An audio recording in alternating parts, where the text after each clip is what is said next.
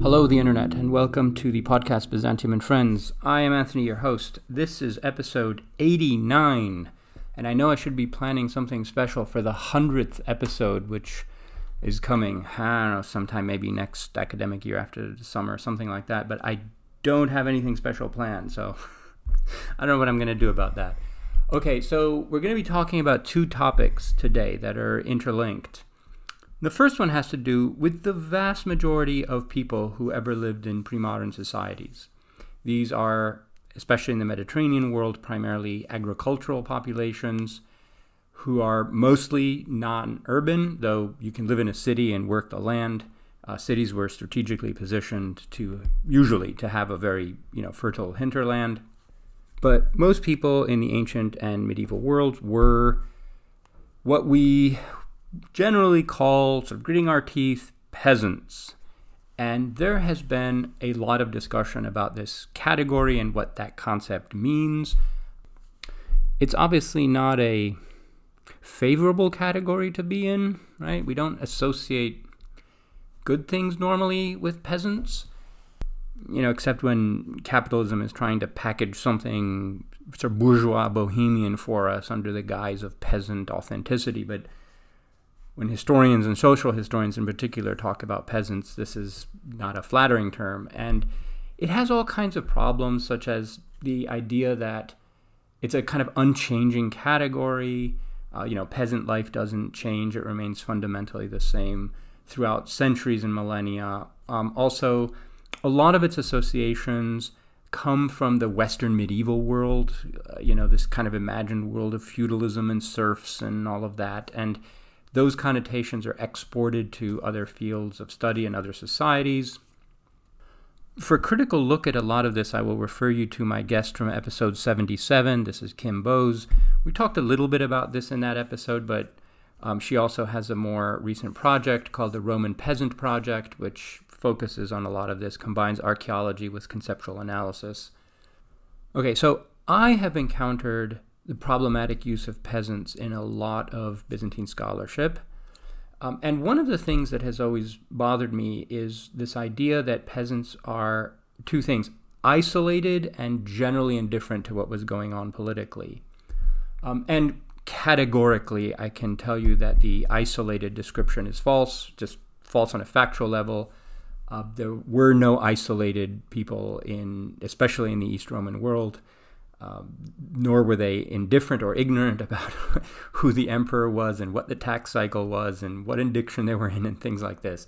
These were things that were vital to their economic survival, and they knew those things very, very, very well. Um, and I would argue that they were far more in touch with and attuned to very, you know, uh, even small changes in the political scene uh, because it had affected them locally um, on a very deep level. And the other question is whether they were apathetic. This comes up in scholarship very, very much. Um, as when some foreign group conquers a province of the Roman Empire, and the modern historian will say, but for most people, life went on, and you know, if they even noticed that they were paying taxes to some other overlord or something like this, I, don't believe that any of that is true either. Um, but but it is a view of the peasant that gets recycled um, you know, from generation to generation of scholarship. So my guest today has produced some of the most interesting research regarding peasants, in quotation marks always, in the late Byzantine world, eh, specifically in the 14th century, which was not the happiest century. Um, and I find her work very exciting. And we had a marvelous conversation about peasants at the recent uh, joint AIA SCS um, meeting in New Orleans um, a couple months ago, where we were sitting in a corner by the elevators, uh, watching the parade of Miss Universe contestants come down and speak to various influencers, then take the elevator up or down wherever. anyway, and I really wish we had recorded our conversation there. Um, oh, no, not about the Miss Universe contestants, about peasants. Um, though, if you wanted to bet that I did get a selfie, with one of them, you, you that would be a safe bet. Anyway, but I didn't record that conversation. We subsequently had a stru- more structured conversation that I recorded uh, for you. Um, and so we're going to be talking about uh, peasants, uh, you know, agricultural rural communities on late Byzantine islands who were much more active in shaping the circumstances of their own lives than you would imagine, right? So very, very different view from the traditional view of, of you know politics as for the elites um, that has prevailed in Byzantine scholarship. Uh, in fact, almost unanimously until very recently. So my guest is Fotini Kondyli. Uh, she's a professor at the University of Virginia. And in addition to being a first rate scholar, she also radiates an enthusiasm, infectious enthusiasm about her, uh, her research and about the people she studies. Um, not just the people in the 14th century, uh, but also the people f- whom she encountered in her research on um, these uh, islands in the 14th century because, and this brings me to the second topic of our conversation, which is survey archaeology, because survey archaeology is one of the means by which she accesses the lives of rural communities in the later Byzantine period.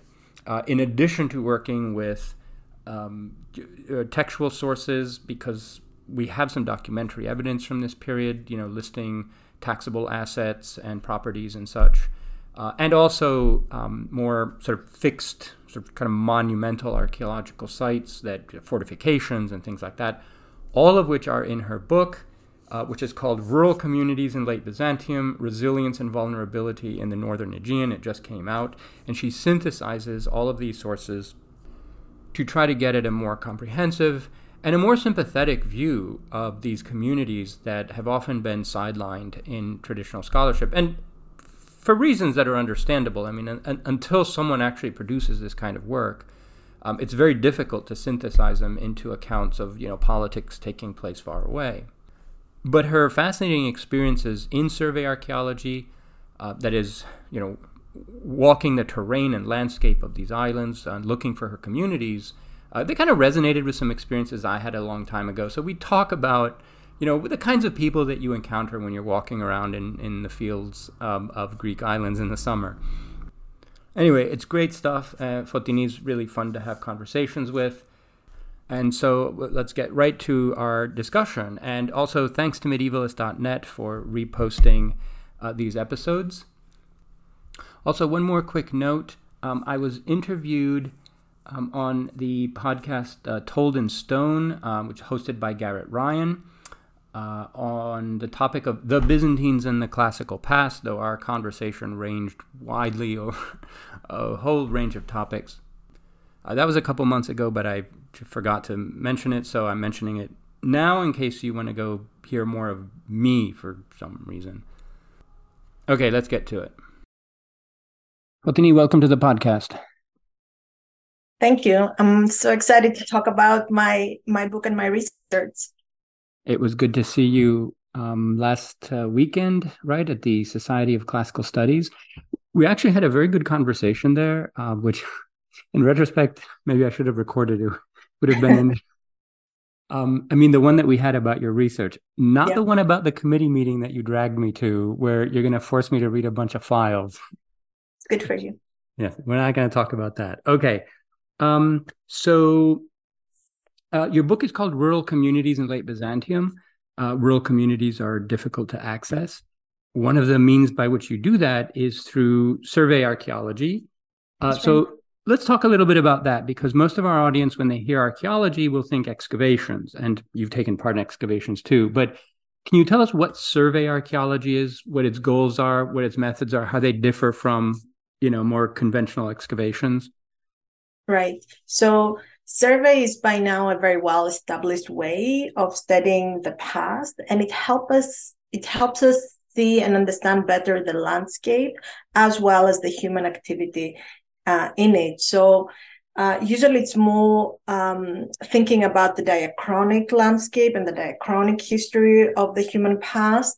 Uh, it allows us to see the connections between uh, different types of sites, whether they're settlements, whether they are um, dealing with economic activities. Um, and they're also telling us something about the relationship between human and non-human actors, something that is a little bit more difficult to do with uh, excavation.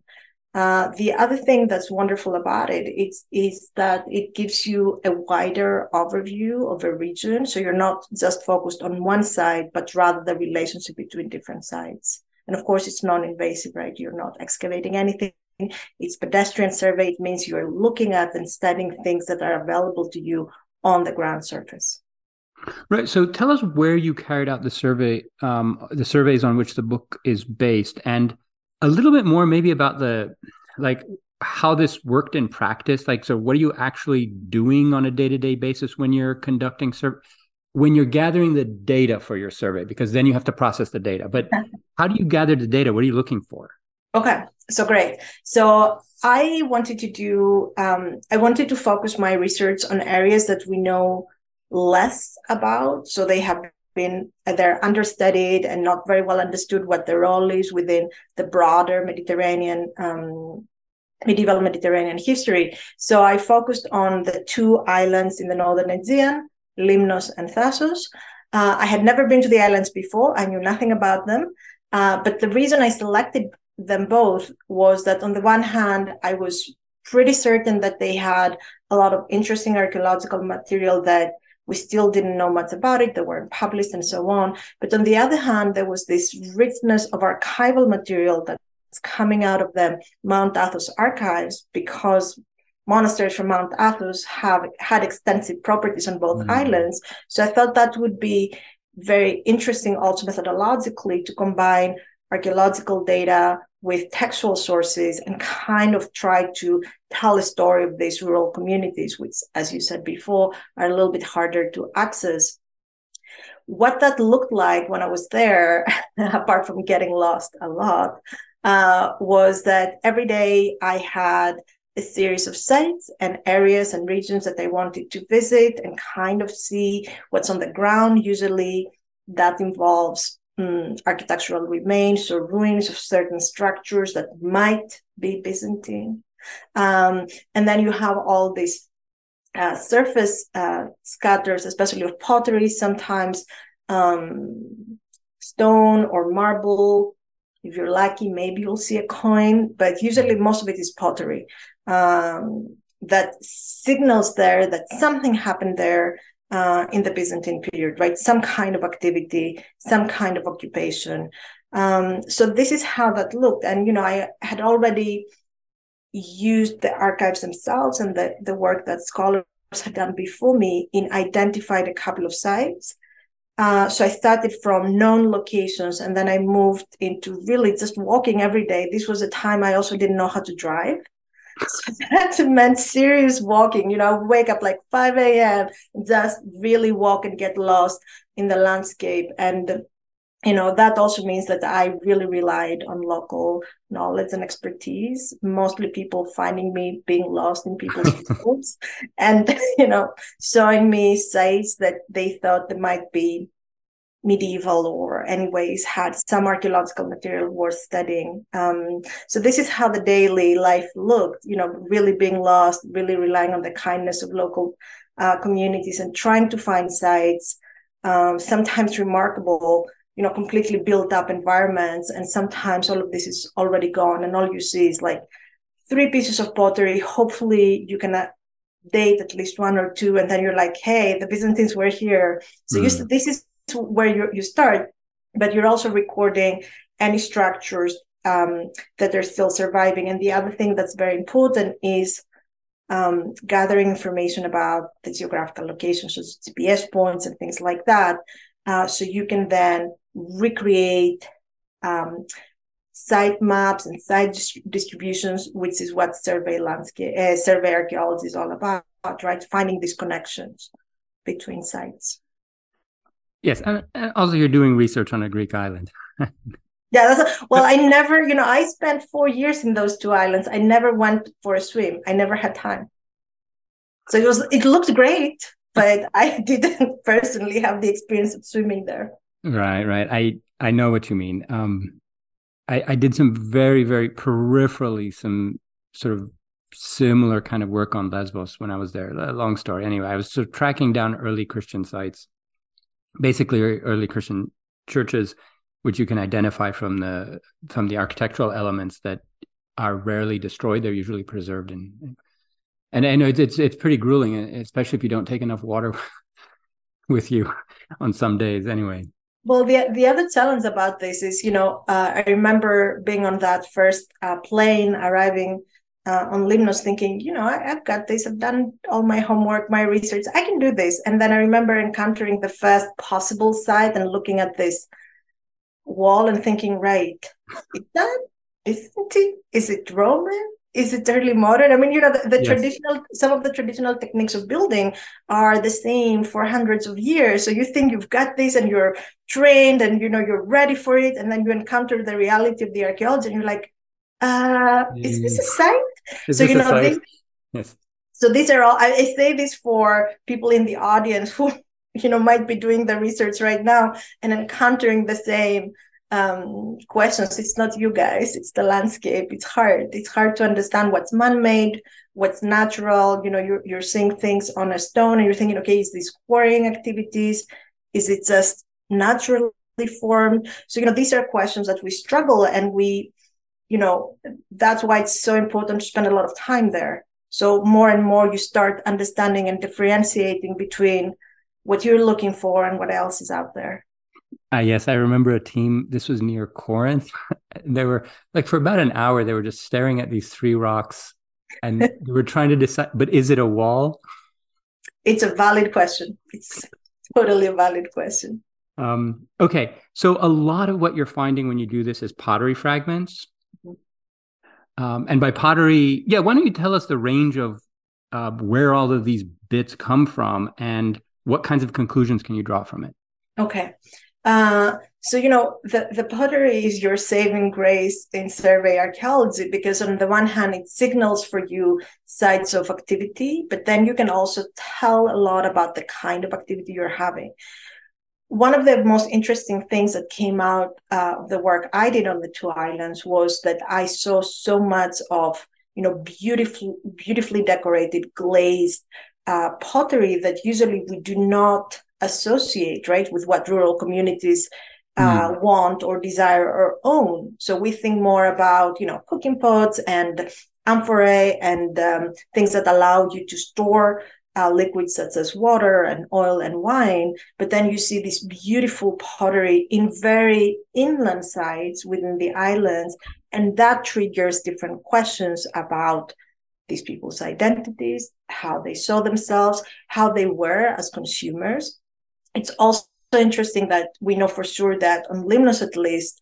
uh, we're pretty certain that between the 13th and 15th century, the island itself was producing this kind of pottery, so glazed, um, incised sgraffito, and they were participating in a wider trade network of these commodities in um, in the Aegean and the Balkans. So it's interesting to see these sites both as producers of these goods, but also of consumers. Uh, it changes, for me at least, it changes the way I was thinking about rural communities that they are interested in owning them and they can afford them. So these two were very important um, conclusions for the sites. And also this idea between uh, sites on the coast that get more activity through trade uh, mm. and inland sites. So I was expecting really to see bigger differences than I actually saw. Uh, so that tells something about how the island was organized, where the settlements were, uh, and how people and commodities moved throughout the islands. Right, and in addition to vessels, so my understanding is that there's also the category of of tiles for like a, a roof. Uh, so, right, and and so when a house collapses or burns, those fall down to the ground. They don't burn the way the wood wood wood does. So it's often all that's left from a roof, right? So th- does that account for a significant portion of um like pottery i mean you know baked yes, elements but you know it's they are harder to date right and so many of them get uh, reused in different in later periods right Right. Um, I mean, why why on earth are you going to waste tiles in a site and not pick them up and reuse them? Uh, whether you're you know flattening out your courtyard space, um, right. why not use it, right? So you know, and and the other thing which is crazy about uh, the pottery that I encounter, I always have to think about also this how uh, pottery has many afterlives and how it can be used either for manure so you know people are mm-hmm. throwing pottery in their fields so you know th- this is something that we talk a lot about mm. in survey archaeology like what what do what do these assemblages mean when we encounter them and how they've come to arrive in that place where we find them are they really uh, signaling a site of use or are we seeing something about their afterlife Right. So as you're going through the um, the survey field walking, you're you're taking notes.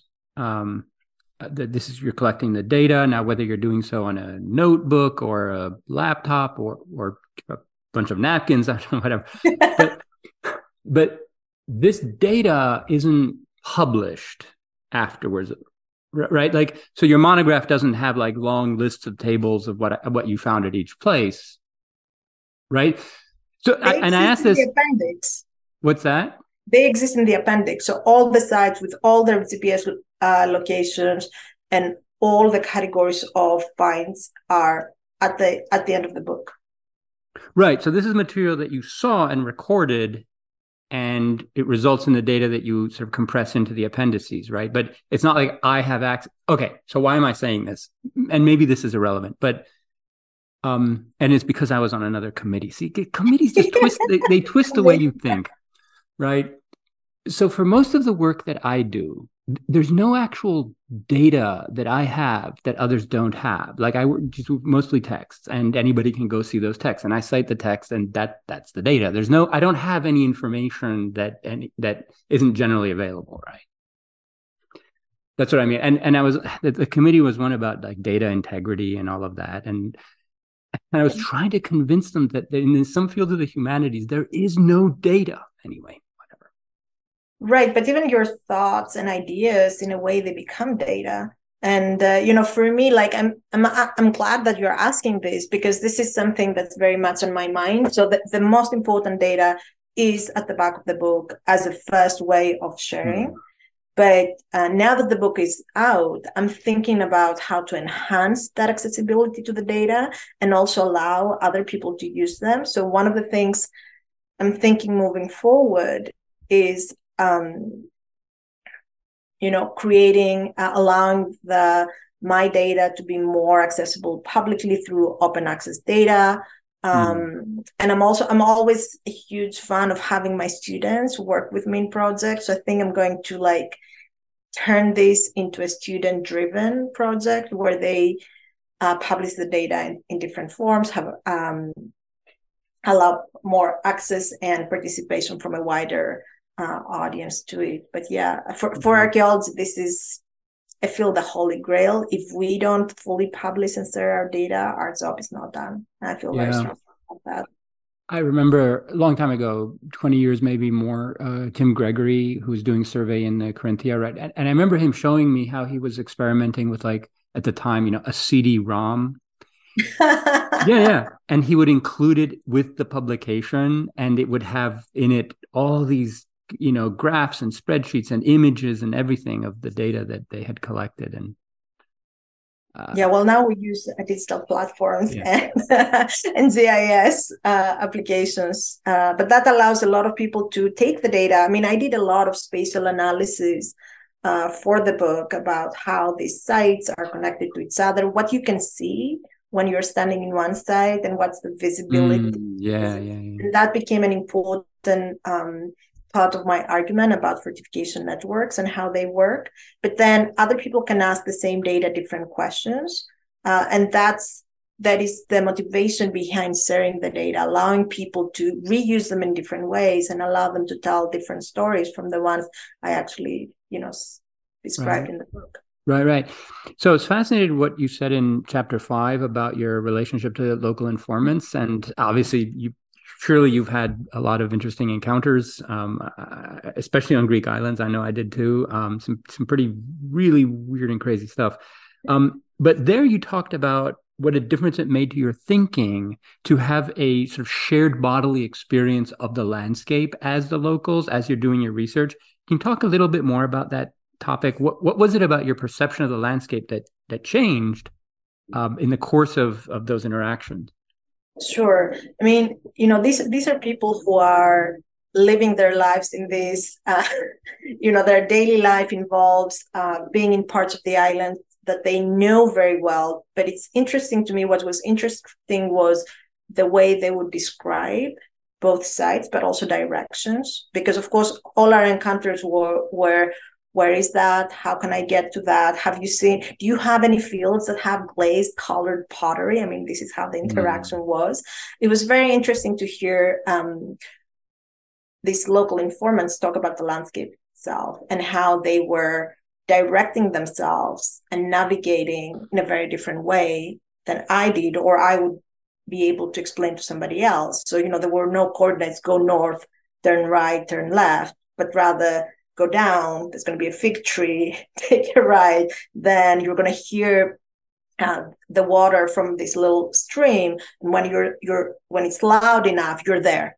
So it was more. This is what I I think about bodily experience that you know their entire body and senses participated in understanding and knowing that landscape. And of course, that's not the other part about this. It's not that it's an individual's experience. Of course, it also has to do with how they've been taught to navigate la- that landscape. So it's also a collective way of knowing, a collective way of moving, and a collective way of being in the world that was fascinating to me.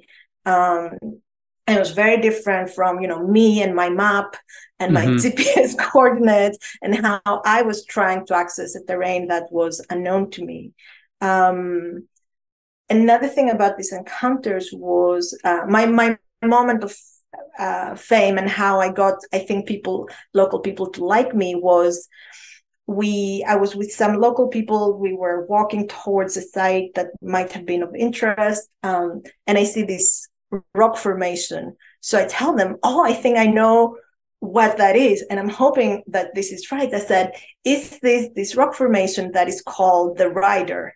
They said, How do you know that? So at that point, ah, you know, I took yes. out my laptop and I showed them this um, monastic archive that describes this with the same name. And I said, look, this is a Byzantine. Oh, wow. And, you know, they were so impressed. But, you know, this was happening to me all the time because people, I would ask people's names and they would introduce themselves to me. And their names were names that I had in a 14th century um, contract between a monastery monastery and a local family of the village. So I would tell them, "Oh, I know your surname," you know. Uh, so these were things that they were very interested in, in, in knowing more about um, the history of their island from a very different perspective. And they were very fascinated with the descriptions in the monastic archives about, you know, their landscape and their villages and so on. And I, I will, I will note that you begin the book with uh, um, one of these fellows from the monastic archives who has your name. I know this was a this was a coincidence, and I'm glad that you know I decided to open up the book with that. I think it's funny. I think um, you know for a long time I had read that story early on when I was doing this research, and it was sitting in a footnote somewhere in the book. And then, you know, after having all this experience with these uh, local communities and seeing how fascinated they were with references of their their names in the 14th century archives, I decided to put that in front. Also because it's such an incredible story that these two uh, siblings are taking one taking on one of the most powerful monasteries uh, and trying to take them to court and trying to involve the entire island to participate in that debate whether an icon belongs to the monastery or it belongs to these two siblings. Um, and I thought, you know, that story captured a lot of what I was trying to say, both about how local communities work, but also thinking about the agency of rural communities, who they're dealing with, how they're trying to, you know, get some uh, power, have a say in what's going on. So you know that was a good story. And I'm not relate. I, I don't have any relatives from Limnos, so that was completely random. But I thought it made a good story. It was a nice touch, yes. Um, and you're quite right about the place names. I was very impressed by this uh, on Lesbos because we have these um, tax, um, these property declarations from the fourth century uh, from the island, and they list properties by name. And about half those names survive today as sort of regional, uh, you know, a, a, plot of land here, a plot of land there, a garden or whatever. And it's not because anybody had these inscriptions. And it, through this process of archaizing reconstruction, you know how that works sometimes in Greece, where they rename things based on. No, no, no. It was it's, it's astonishing level of survival.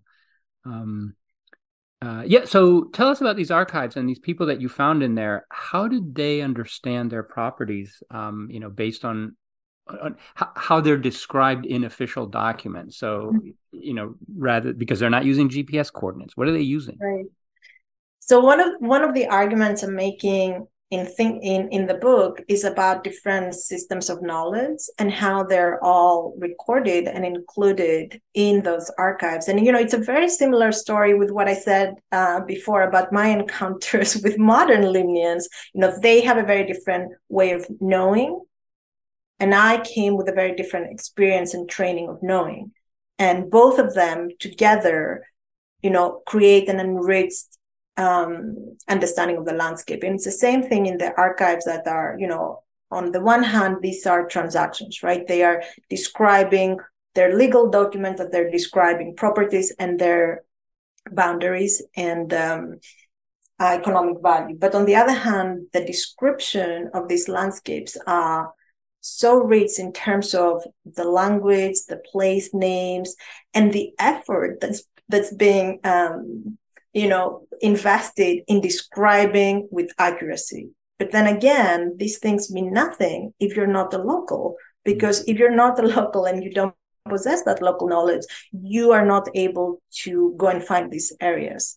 Um, and you know, I don't know if you know or people know that recently that also played out in Greece again, where now everybody's supposed to be creating a new archive, a digital archive of their lands and ownerships. In order to do that, right. local villages and settlements have to come back together to agree that yes, this olive tree is in your part of the field and not in mine. So, you know, I saw this being played out last year in Greece again. I was like, oh, it's exactly the same as it is in the archives. So going back to the archives, um, the monastic archives, I was more fascinated with a couple of things that we have local knowledge and we also have imperial officials coming together, really trying to measure, really trying to make a sense of the landscape itself. I was fascinated with things such as that many fields have names. Hmm. I mean, I, I, guess I hadn't thought about this before, but it's fascinating to see that people are naming their fields and they're not only their name. So Antony's field, but mm-hmm. like, you know, they have the names of saints, they have the names of uh, related to place names or descriptive, if it's hilly, if it's flat. So it's very, it was very interesting to me to, to think about the choices, how they are named, why they're named that way, and the fact that that memory you know that, the landscape in that way it's, a, it's an archive. It's an archive of personal histories of um, family histories right?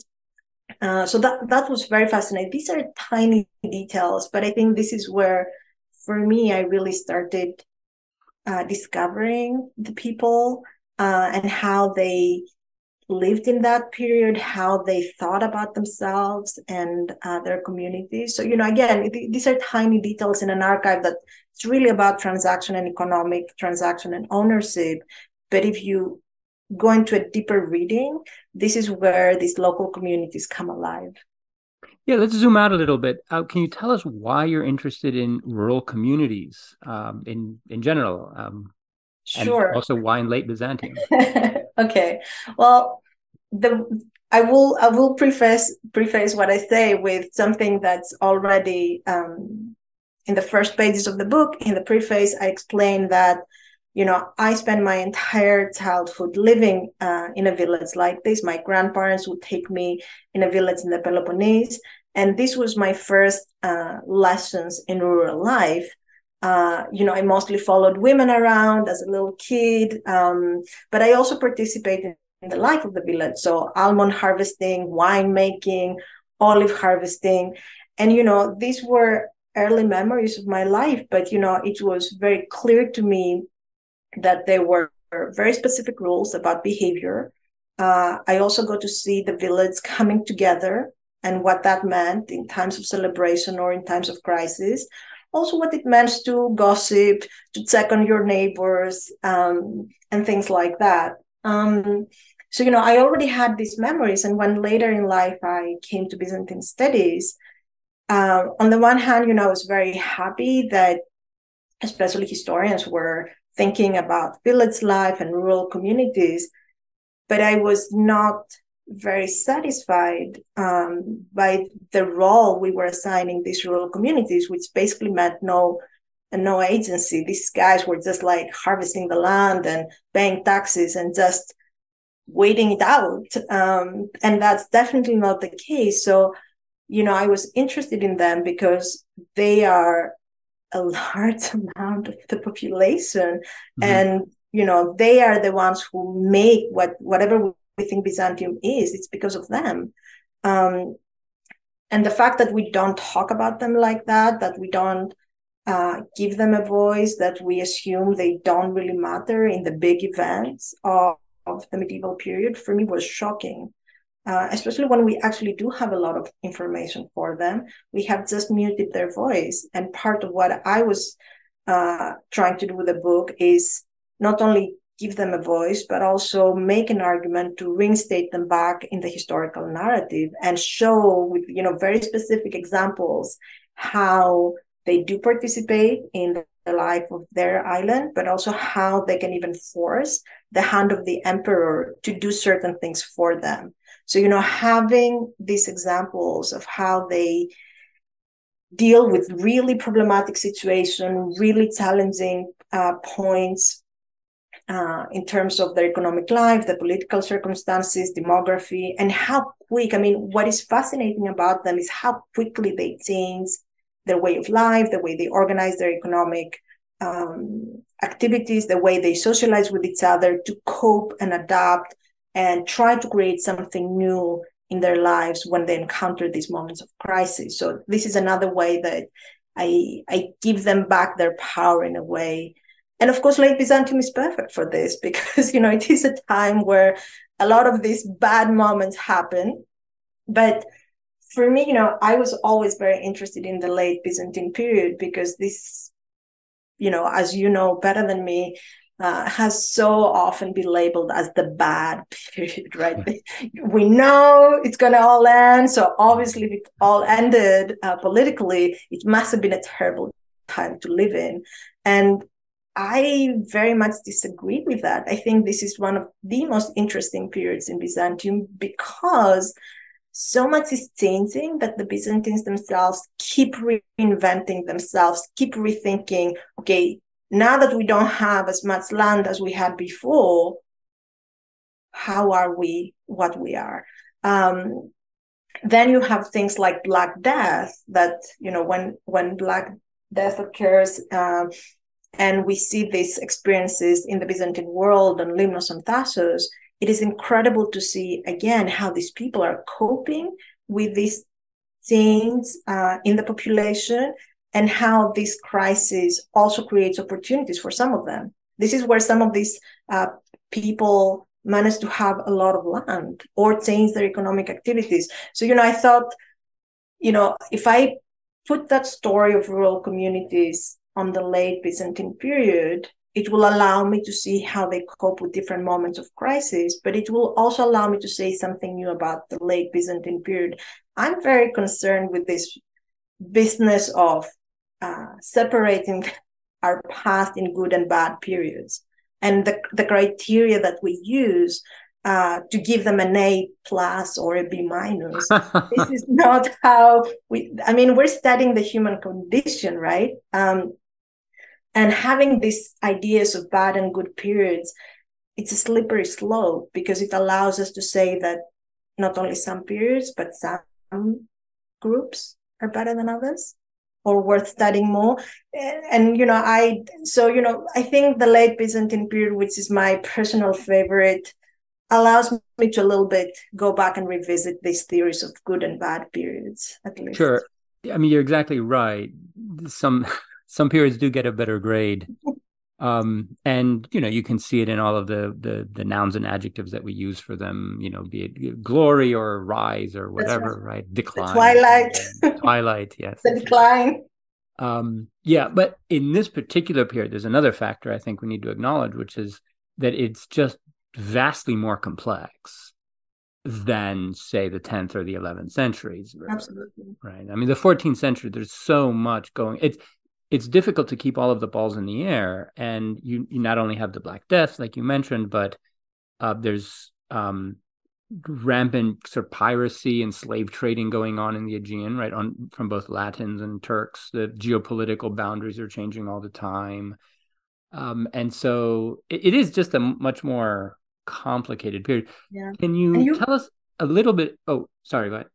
No i just want to say that then that makes you uh, uh, have new protagonists who are, you know, um, the new kids in the block. And, you know, I mentioned two of them in the book where, again, my favorite heroes of the time is these two brothers, probably, Alexius and Ioannis, who show up randomly in the Aegean with a tiny fleet.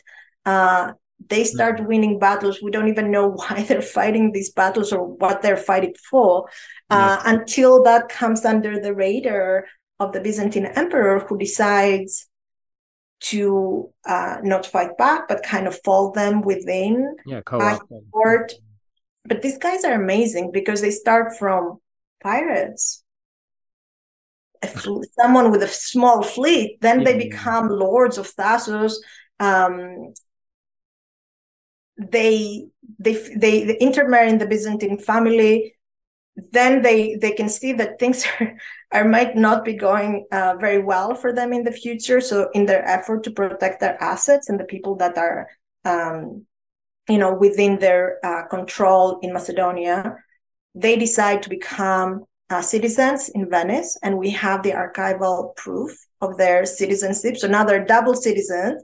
Nice. And then when that also seems that it's not enough, and that says also something about, you know, how complex that period is, they make the ultimate power move, which is to found their own monastery in Mount Athos. So this is a Pantocrator monastery.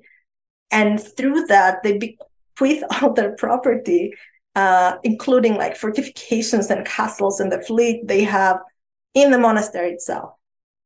So for me, their story is a story of like the underdog fighting, mm. trying to figure out what the best strategy is in a complex period, not giving up, keep trying different things, see what's going to work.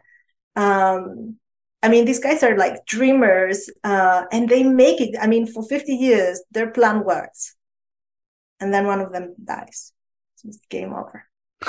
Uh, but the, I mean, they're fascinating. But you need to have these challenging and complex periods to have that kind of personality showing up and you know trying to survive and make sense of that complexity so they're they're my favorite for sure absolutely what i saw happening in this period um, this is this is the 14th century is that as the um, roman state loses its armies it also loses its military aristocracy. And what happens is which survives until about 1320 1340 at the outer edges. And then what happens is that you have the court and the royal family interacting much more directly with people from local communities merchants and and the people you talk about. Um, and anyway they, it, it, you get some very interesting interactions that way and you're entirely right about reinventing themselves and trying to find these very interesting ways to get by in the um, in this world. Like uh, you, you might know my favorite con man in all of history, uh, Pavlos Tagaris, who's from this period, who just went around the whole Eastern Mediterranean pretending to be, you know, the bishop of that and the patriarch of that. And no, he's pretty, he actually got the Pope to appoint him like the Bishop of Jerusalem. It's like, and he's just a con man selling icons. At some, finally, he was arrested and he he gave his whole confession to the the patriarch in Constantinople, and it's just an incredible story. um, Uh, today'd be elected to Congress, right, with some of these guys. Um, all right. So yeah, so one of the things that you mentioned were were fortifications and walls, and you devote a whole chapter to them, which I, I find fascinating. Reasons we can maybe talk about later, but I have my own interest in this. But um, so what different kinds of fortifications existed, and how were they used? What were they were for? What were they for? Okay, I'm glad you like that, and I'm glad you like that chapter. For me, you know, um, fortifications and fortification networks is one of my interests to really understand how they work, whether they work together. Uh, so if, if we understood that, if there's a collaboration between different fortifications, we would understand better the choices behind when they're being built or uh, the location that's being chosen. And the other interesting thing the, in the conversations that I had uh, when this book was being written was the question okay, but if you're interested in rural communities, why on earth are you devoting an entire chapter on fortifications? Because still we think about fortifications again as a top down situation, right? The emperor or mm. the local elites are giving money, they want this, and this is being built. This is not how fortifications um, are, are, are designed and you need people to both build them but also to man them.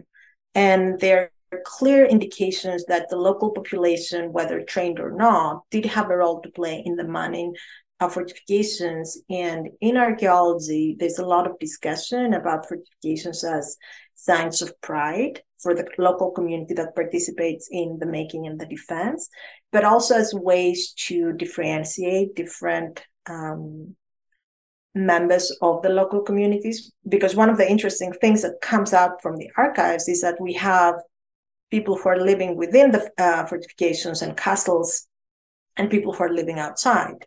So, you know, that creates a boundary because in, in, in a scenario of an attack, if you're inside and I'm outside, chances are I'm going to lose my life first. So there is a, a differentiation there uh, that comes with fortifications that I hadn't thought before, but reading more outside the Byzantine world, um, mm. colleagues were looking at Maya and Incas. This is where this was coming from. And I thought that was very interesting. The fortifications themselves, you can have entire cities that are fortified.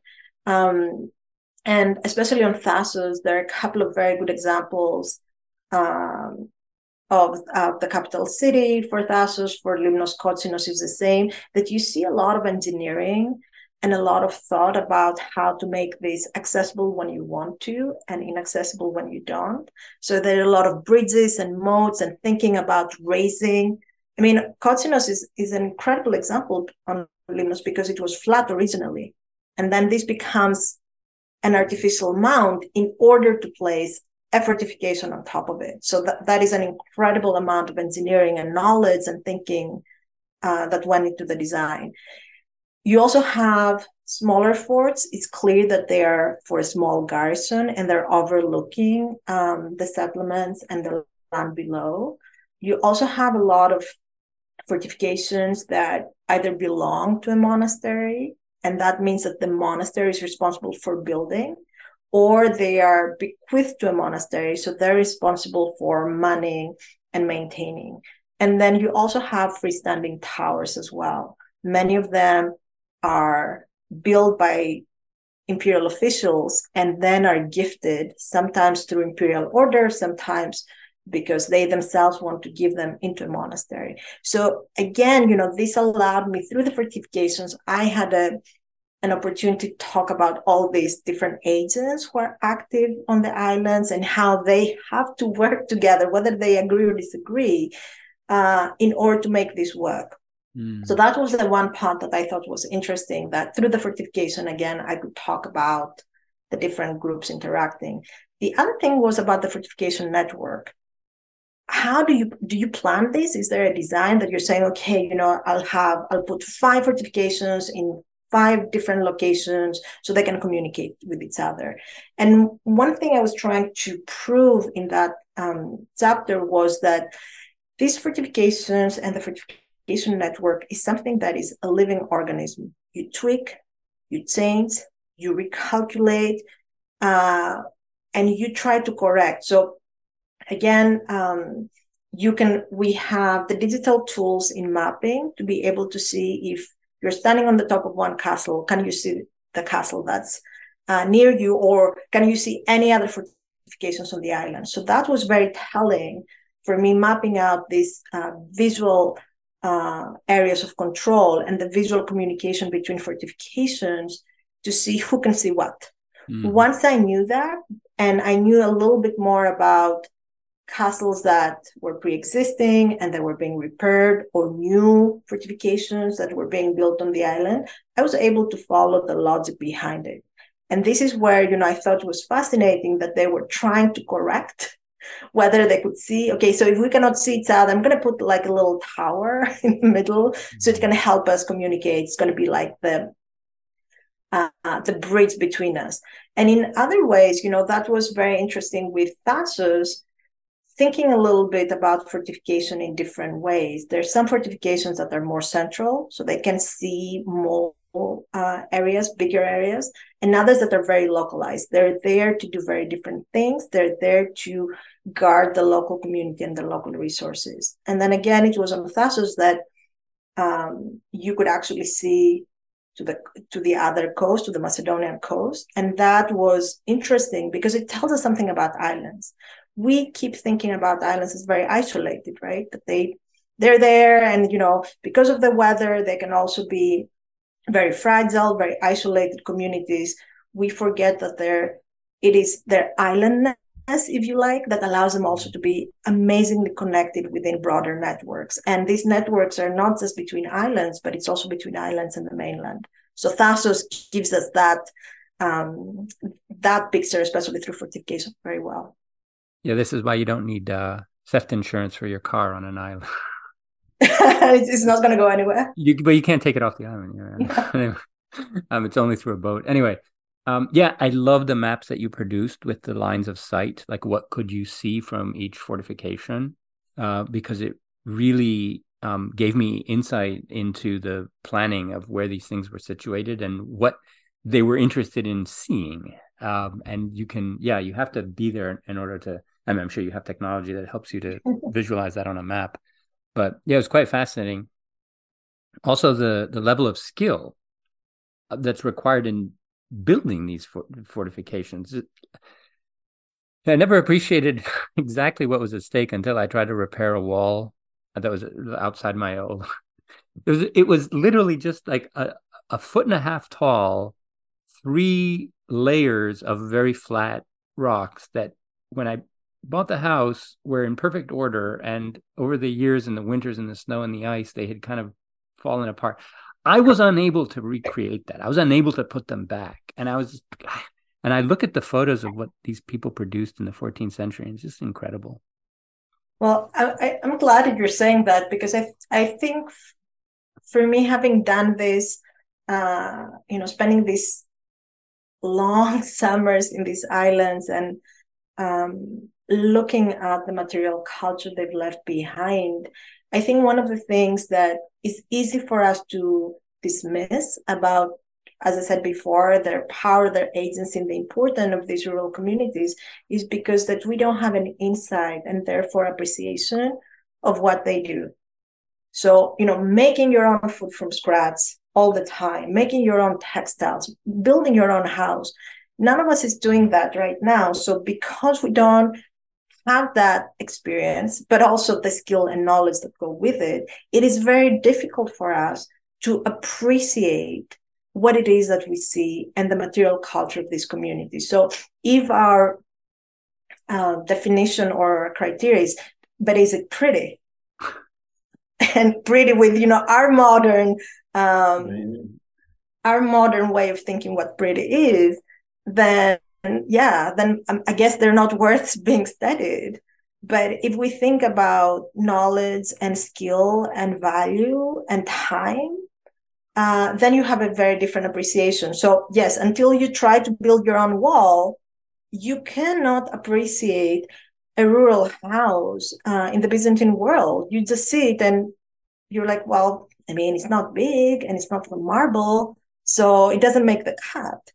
And you know, for me, that is such a big. I feel like this is the big crusade of my career, is to that's and that's why I want to give a voice uh, is because I've started appreciating uh, the skill and the knowledge and the effort that goes into, and I want to find ways to convey this both within academia since most academics i don't know but i feel like many have never milked a cow or made their own um, textiles so i guess guilty it's, harder to relate but if so for me you know it's a way of giving a voice and giving the spotlight back to these people and their their important roles um, in how uh, byzantium was shaped and formed uh, and I think, you know, that appreciation of that skill and conveying that also to a wider public, I think it's very compelling and it's worth doing. So, you know, this is my entire career is all about the study of non-elites. That, that's what uh, we do. I hear you. Um, that's a great place to start to wrap it up. Um, there, we're almost out of time, but there's one more thing I wanted to ask you, and that is when you talk about widows. Oh yeah, widows in village communities. Can we talk a little bit about them?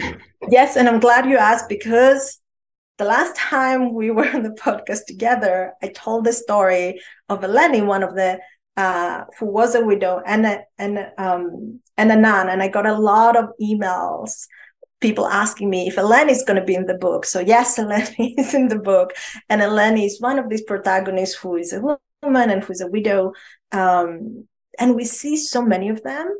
Uh, what is amazing to me, and I will say this again, um, is that they maintain their role as the leaders of their house uh, and they're registered in official documents and in financial documents as the head of the household even when they have adult male children and even when these male children are living with them.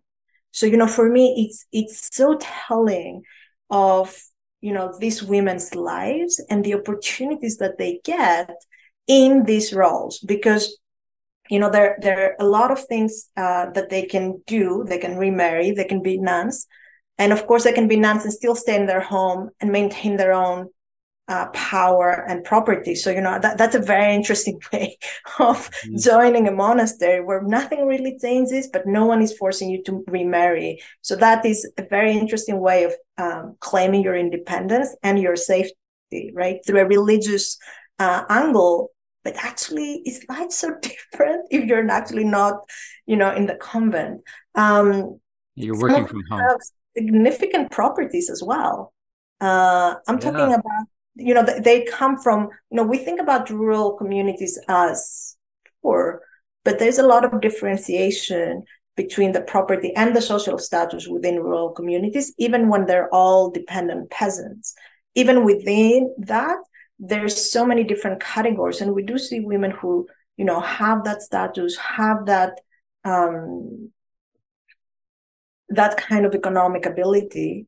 And we know from other studies from um, that a lot of these widows actually become people who sponsor monuments in the villages and this is based on the works of uh, Angeliki but also Sharon Gerstel, who have come out and you know showed some of the proof and some of the activities of these women now as being able to be donors and founders of churches and monastic foundations in their own villages in their own villages. So that that's very exciting. And I think these women on Limnos and Thasos, I imagine some of them assuming these kind of roles as well. Yeah. Yes, there's some very interesting people there, and what I find interesting about their the, profile as it emerges from the evidence that we have of them is that you wouldn't have been able to predict it if you just went from general principles and how you think the society was structured to based on its gender norms or its laws even or an abstract description of its social structure and yet they're all just behaving in very different ways which in part indicates i think some of these women are pretty formidable characters uh, to be able to you know brush all of those constraints aside and and and, and continue to exert um, you know their will uh, in in the society. There, there, are so many obstacles that would have been in their way, uh, but also a lot of the kind of entrepreneurial behavior that you describe on the part of other people. Like they're really taking advantage of every every opportunity that they see. And, they have and, to. Yeah, and and this is a period when you know a lot of cracks are appearing in a lot of systems, and people, you know, you know, they immediately move into them. Um, so yeah, I I understand the fascination with this period, and um, and you come at it from a very interesting angle. I mean, I don't have this data, so no. So thank you for for since it, making um for making it uh, uh, uh make sense. Good. I'm glad. So I hope that I have I had I have convinced you at least now that you've read the book uh, that I you know these rural communities have power and agency, and even in very challenging uh, times, they manage to be very resilient. Uh, not only survive but create new opportunities and shape and reshape and tweak their lives uh, to allow themselves more opportunities and even more roles or new roles, as we said with the example of widows, right? Oh, absolutely. I yeah, I do not believe in the um, elite-driven narratives of either politics or economics. I, in no period do I think that economic elites dominated everything in the society. Um, yeah. Well, that gives and, us hope. Yeah, yeah. No, no, it, it it does. Yeah, yeah, yeah. No, there's there is a very uh, is a kind of standard narrative and that you find in every period that uh, you know historians will say well in this period all the elites took over everything and everybody else was just a dependent farmer and like, but no. but the but the question is why are we so quick to believe that and i say this because this is something i pose at the end of my book that yeah. why is it that we find it so easy to believe for our past that you know uh, non-elites did not play an important role uh, in in in that period. And what does that say for us today? Does does that is this you know a reflection of our own anxiety about how we think we measure in the big events uh, of our lifetime? So you know I don't I don't see this as something that's limited to the past. I'm very puzzled uh, by this fascination with leads and this easy approach of brushing away everybody else. Um, and something that mm-hmm. worries me about you know our modern experiences and what you know that that imagination that imagined past says about you know our our current situation and anxieties for our future. Yeah boy i mean that opens a whole other discussion. And i mean I, I actually think about this a lot because i encountered it in writing the history in every couple of centuries i was going to i keep finding this claim that oh whatever sort of independent peasant you know life there was but in the century before the one i'm writing in now that's all gone now because the elites eat everything. And then two centuries later you see the same claim and it and it keeps repeating itself that way all the way down to the end of byzantine history. And and i always wonder it's like well where where did the independent peasants who were gobbled up by the next round of elite domination come from if that was already done er, like it yeah and no, so I, I've really struggled with this and I have a number of explanations for it, but I don't want to get into them right now. But I'll mention I'll mention two that are fairly straightforward.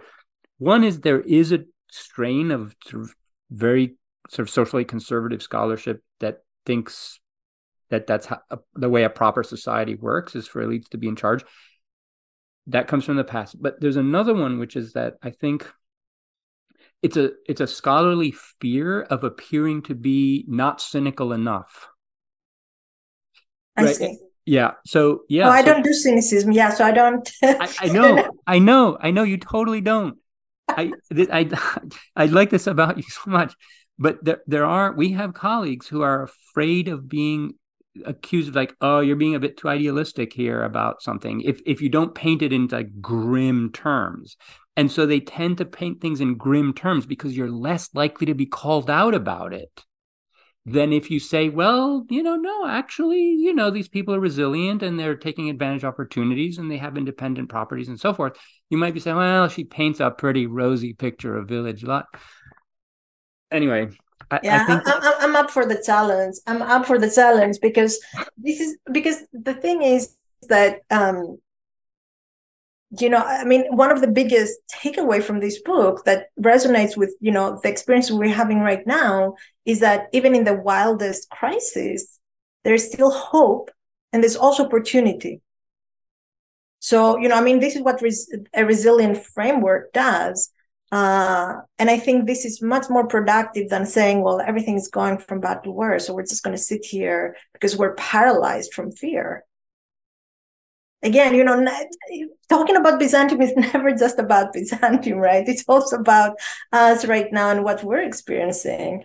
Uh, you know, I, I, was finishing some of the final um, changes for the book uh, through COVID. So I was very right. cognizant of, of, you know, thinking about these people during the Black Death and thinking about, you know, what crisis and resilience meant. It was fascinating to both having these conversations for the 14th century and living through COVID at the same time. Uh, so, you know, these are not things that are just about the past. We study human condition. Absolutely. And maybe we should schedule a, another discussion for that. But this is otherwise a great place to end this. Uh, Fotini, thank you so much for coming onto the podcast and for doing all that work, you know, on the Greek islands. Someone's got to do it, right? Yeah, somebody. No, it was lovely. It was just lovely. I, you know, I'm so grateful I had that opportunity. I'm so grateful that you know this was a time that I still couldn't drive, so I had to walk everywhere. And you know, I, I just want to say that you know this kind of work you cannot do if you don't put your trust to other people. So that taught me a lot about how to let go and really trust. Uh, and it's all about kindness because if I didn't have the kindness of these local communities, also as everybody will read on in the book, my parents also showed up for two years uh, on Thasos to help out. So you know, it's it's it's labor of love for me, but it's it's because of kindness from other people that allowed this book to happen. So I'm very grateful for that. Well said. Thank you so much. Well, thank you for having me.